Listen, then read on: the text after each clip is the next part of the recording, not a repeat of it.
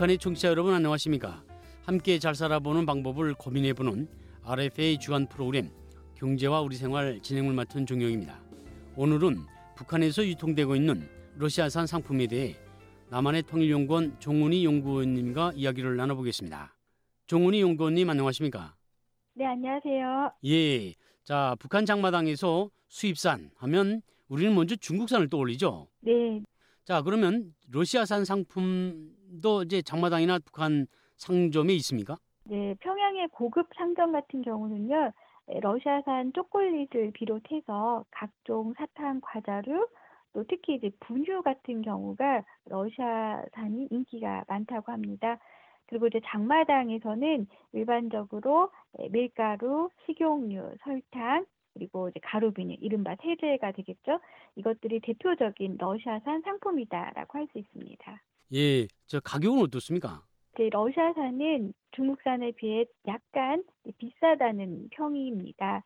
예를 들어 이제 코로나19 이전 상황의 가격들을 보면은요, 식용유가 중국산 같은 경우 한 통에 5kg이 들어있는데 이것이 35엔이라면 러시아산은 그보다 조금 들어있는 그러니까 한 3.8kg짜리가 38위안에서 최대 45위안입니다. 그리고 이제 가루비누 같은 경우는 300g짜리 하나가 중국산은 북한 돈 4,000원, 약 5위안이면 동남아산은 10위안, 러시아산은 15에서 한 20위안 정도니까 상당히 비싼 편이죠. 밀가루 같은 경우도 이제 한 포대 25kg짜리가 중국산은 70위안, 러시아산은 75에서 한 80위안 사이에 거래가 되고 있어서 러시아산이 약간 이제 비싸다라고 할 수 있습니다. 예, 러시아산 상품이 어디에서 팔리는 겁니까?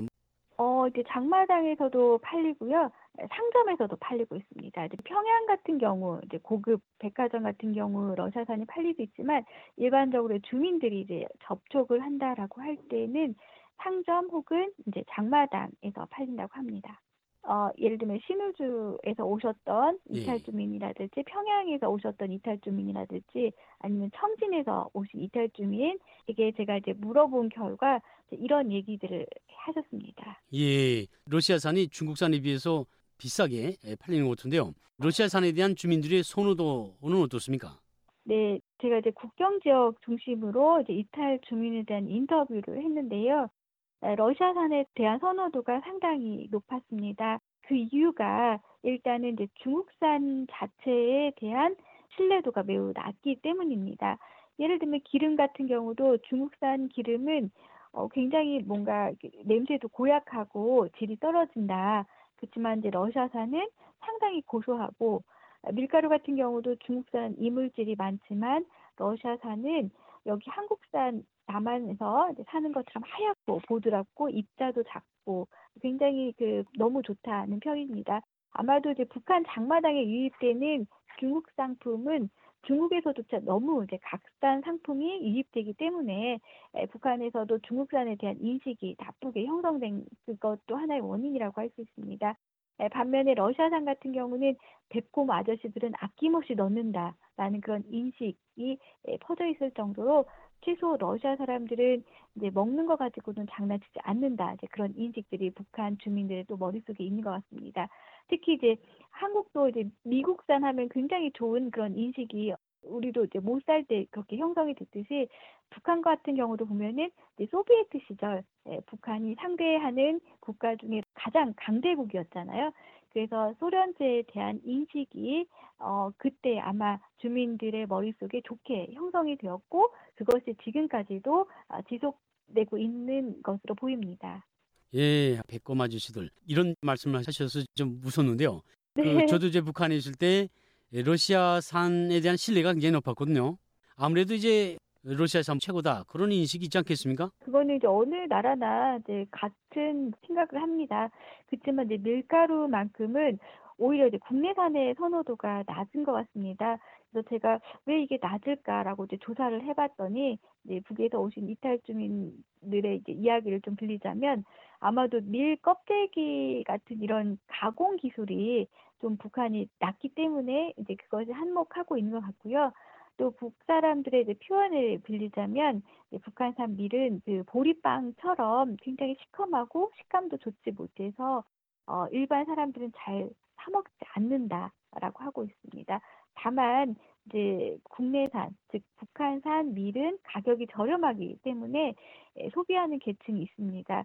예를 들어 러시아산이나 중국산 밀가루 같은 경우는 한 2kg 살 거, 북한산은 4kg로 살 수 있으니까 주로 국내산 밀가루는 돈 없는 계층들이 사 먹는다라고 말씀하셨습니다.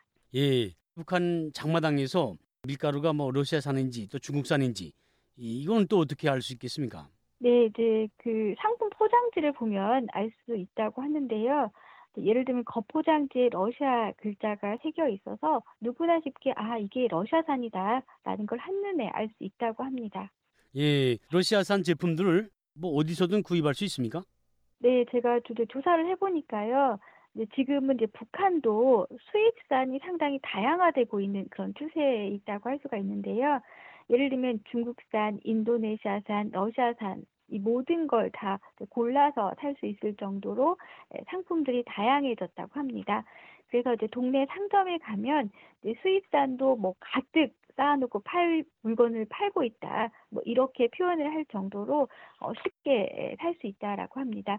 물론 이제 이것은 아무래도 신우주나 평양, 평성 등 무역이나 상품 교역이 활발한 대도시 중심으로 이제 있는 얘기들이고요. 내륙이나 시골로 들어가면 상대적으로 러시아산은 아무래도 줄어들고 국내산 또는 중국산이 많겠죠. 예, 그러면 이 러시아산이 좀 많이 퍼져 있다. 이 내용은 몇 년도 내용입니까? 이게 2019년도까지의 상황인데요. 근데 원래부터 이렇게 북한 시장에 러시아산이 많았던 것은 아닙니다. 예, 맞습니다. 대체로 이제 북한 이탈 주민들의 조사를 해보면 러시아산이 국내 시장에서 부각이 되기 시작한 그 시기가 2010년 이후라고 합니다.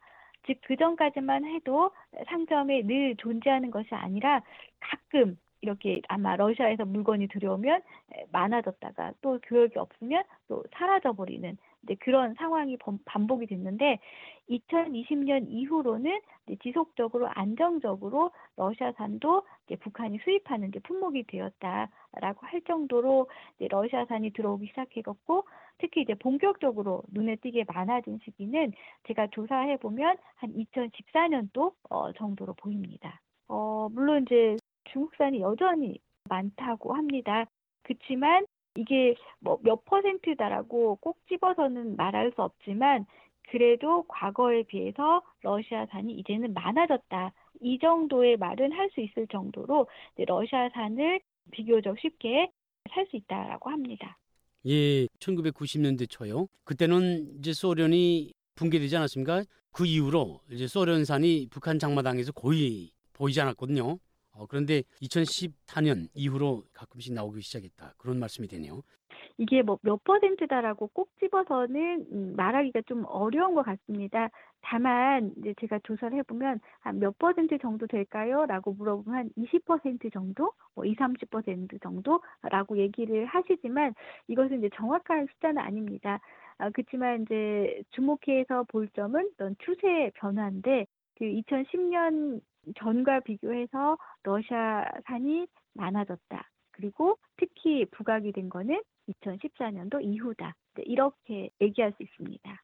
이제 북한의 통계를 보면은 2010년 이후로 이제 중국이나 러시아로 가는 해외 파견 노동자들이 굉장히 많아졌습니다.